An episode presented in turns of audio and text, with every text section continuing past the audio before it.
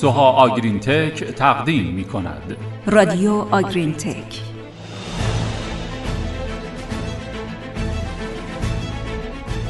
به نام خدای مهربان و سلام. شما شنونده رادیو آگرین تک از گروه علمی کشاورزی محسنیان هستید. سلام. امیدواریم هر کجا هستید خوب باشید. امروز درباره ارتباط تغییر رفتار گاوها با متریت صحبت می‌کنیم. دعوت می‌کنیم شنونده باشید.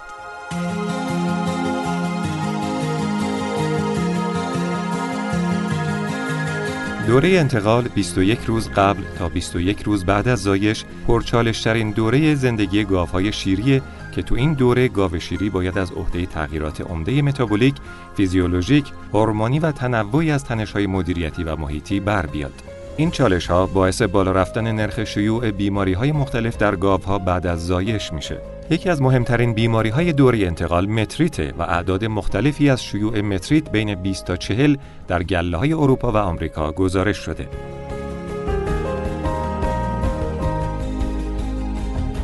متریت باعث کاهش تولید شیر تا 20 هفته بعد از زایش و 1200 کیلو شیر میشه. همینطور به دلیل کاهش تولید شیر و تولید مثل احتمال حذف گاوهایی که دچار متریت شدن ممکنه دو برابر بشه و نیاز به درمان آنتیبیوتیکی هم افزایش پیدا می‌کنه.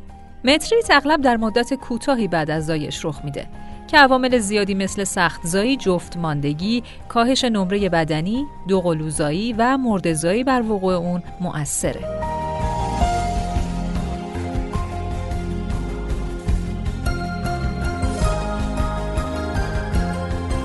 در گله های آمریکا کل هزینه جفت ماندگی و متریت برای هر مورد وقوع 315 دلار محاسبه شد.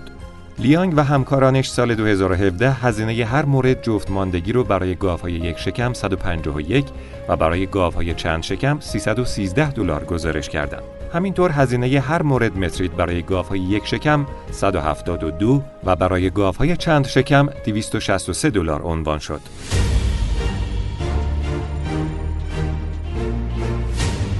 تشخیص زود هنگام این بیماری باعث کاهش تعداد روزهای ابتلای دام میشه و همینطور باعث درمان سریعتر و بازگشت دام به تولید. عموما یه روش تشخیص بیماری کاهش مصرف خوراکه. البته در گله های صنعتی به خاطر زندگی گروهی گاوها این روش تشخیص پاسخگو نیست. دامدارها می‌تونن از آنالیزهای شیر یا ادرار برای بررسی سلامت دامهاشون استفاده کنن. اما این جور تست ها برای تشخیص بیماری های مثل متریت وجود نداره. پس تشخیص متریت در گله ها خودش می‌تونه مشکل باشه. در اغلب موارد متریت از طریق ترشحات چرکی رحم تشخیص داده میشه. اما در خیلی از موارد های مبتلا ترشح خاصی از رحم ندارن. سنجش تغییر رفتار دام ها می‌تونه به عنوان شاخصی برای تشخیص این بیماری باشه. بله، بیماری متریت از جمله ناهنجاری هایی که ارتباط اون با تغییر رفتار گاوها در دوری انتقال توسط محققین بررسی شده. در سال 2005 اورتون و همکارانش نشون دادند که احتمال ابتلای گاوها به متریت با کاهش زمان مصرف خوراک قبل از زایش بیشتر میشه و گاوهایی که بعد از زایش دچار متریت بالینی شدن زمان مصرف خوراک کمتری در دوازده هفته قبل از زایش داشتند. به ازای هر ده دقیقه کاهش در زمان خوردن در هفته قبل از زایش احتمال متریت بالینی یک ممیز 72 برابر بیشتر میشه و به ازای هر کیلو کاهش مصرف ماده خشک احتمال ابتلا به این بیماری سه برابر میشه. شما شنونده پادکست گروه سوها آگرین تک هستید.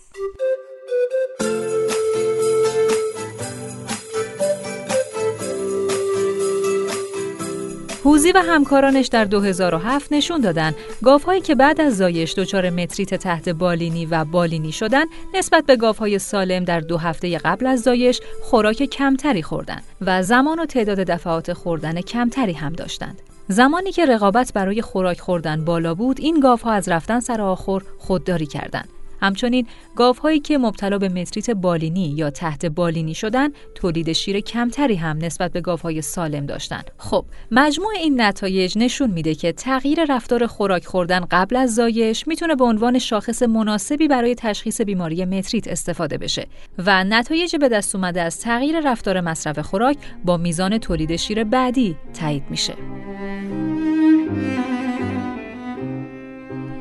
در آزمایشی که سال 2020 توسط سهر و همکارانش انجام شد، گاوهای هولشتاین در پنج گله تجاری با استفاده از ارزیابی چشمی و بویایی ترشحات واژن برای متریت بررسی شدند.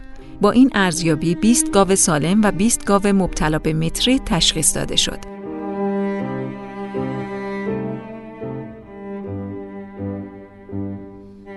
بررسی رفتار دامها هم از 8 هفته قبل از زایش یعنی ارزیابی شده برای 90 دقیقه بلافاصله بعد از توزیع خوراک تازه برای ارزیابی رفتار خوراک خوردن و رقابت در آخر استفاده شد. رفتار خوردن قبل از زایش با تشخیص متریت مرتبط بود. مخصوصا گاوهایی که زمان کمتری صرف خوردن کردن میزان بیشتری متریت داشتند. به ازای هر 15 دقیقه افزایش زمان خوردن احتمال سالم موندن به میزان یک ممیز سه برابر افزایش یافت. علاوه بر این، گاوهایی که قبل از زایش رفتار تهاجمی کمتری داشتند، یعنی بیشتر از سر آخر رانده شده بودند، احتمال بیشتری داشت که در دوره بعد از زایش مبتلا به کتوز بشن.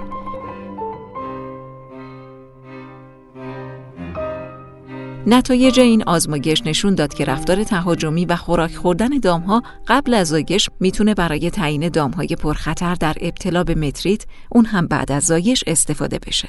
بله، در این آزمایش گاوهایی که در طول 90 دقیقه بعد از توزیع خوراک تازه در دوره قبل از زایش مدت زمان کمتری خوراک خوردن، خطر افزایش ابتلا به متریت در دوره بعد از زایش تهدیدشون می‌کرد. علاوه بر این مدل ها نشون دادن گاف هایی که مدت زمان بیشتری در محل خوراک خوردن باقی موندن احتمال بیشتری داشت که بعد از زایش سالم بمونند. گاف های پرخطر نسبت به متریت اغلب قبل از اینکه بیمارشن توسط گاف های دیگه از آخر رونده میشن. علاوه بر رفتار خوردن، رفتار خوابیدن گاف ها هم تغییر می‌کنه.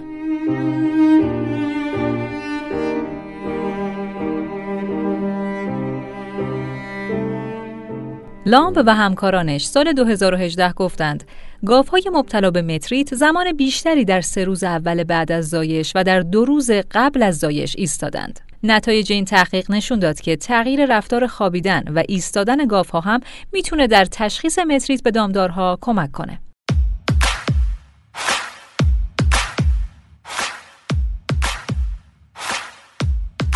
نتیجه کلی این که تغییر رفتار دام ها قبل از زایش می‌تونه به گاودارها در تشخیص متریت کمک کنه. گاوهایی که بعد از زایش به متریت مبتلا میشن عموما مدت زمان کمتری خوراک می‌خورن و توسط گاوهای دیگه بیشتر از سر آخر رونده میشن. همینطور مدت زمان ایستادن در این گاوها هم بیشتر میشه. نکته قابل توجه اینه که تشخیص بیماری توسط سیستم های ارزیابی رفتار خیلی زودتر از بقیه سیستم ها انجام میشه.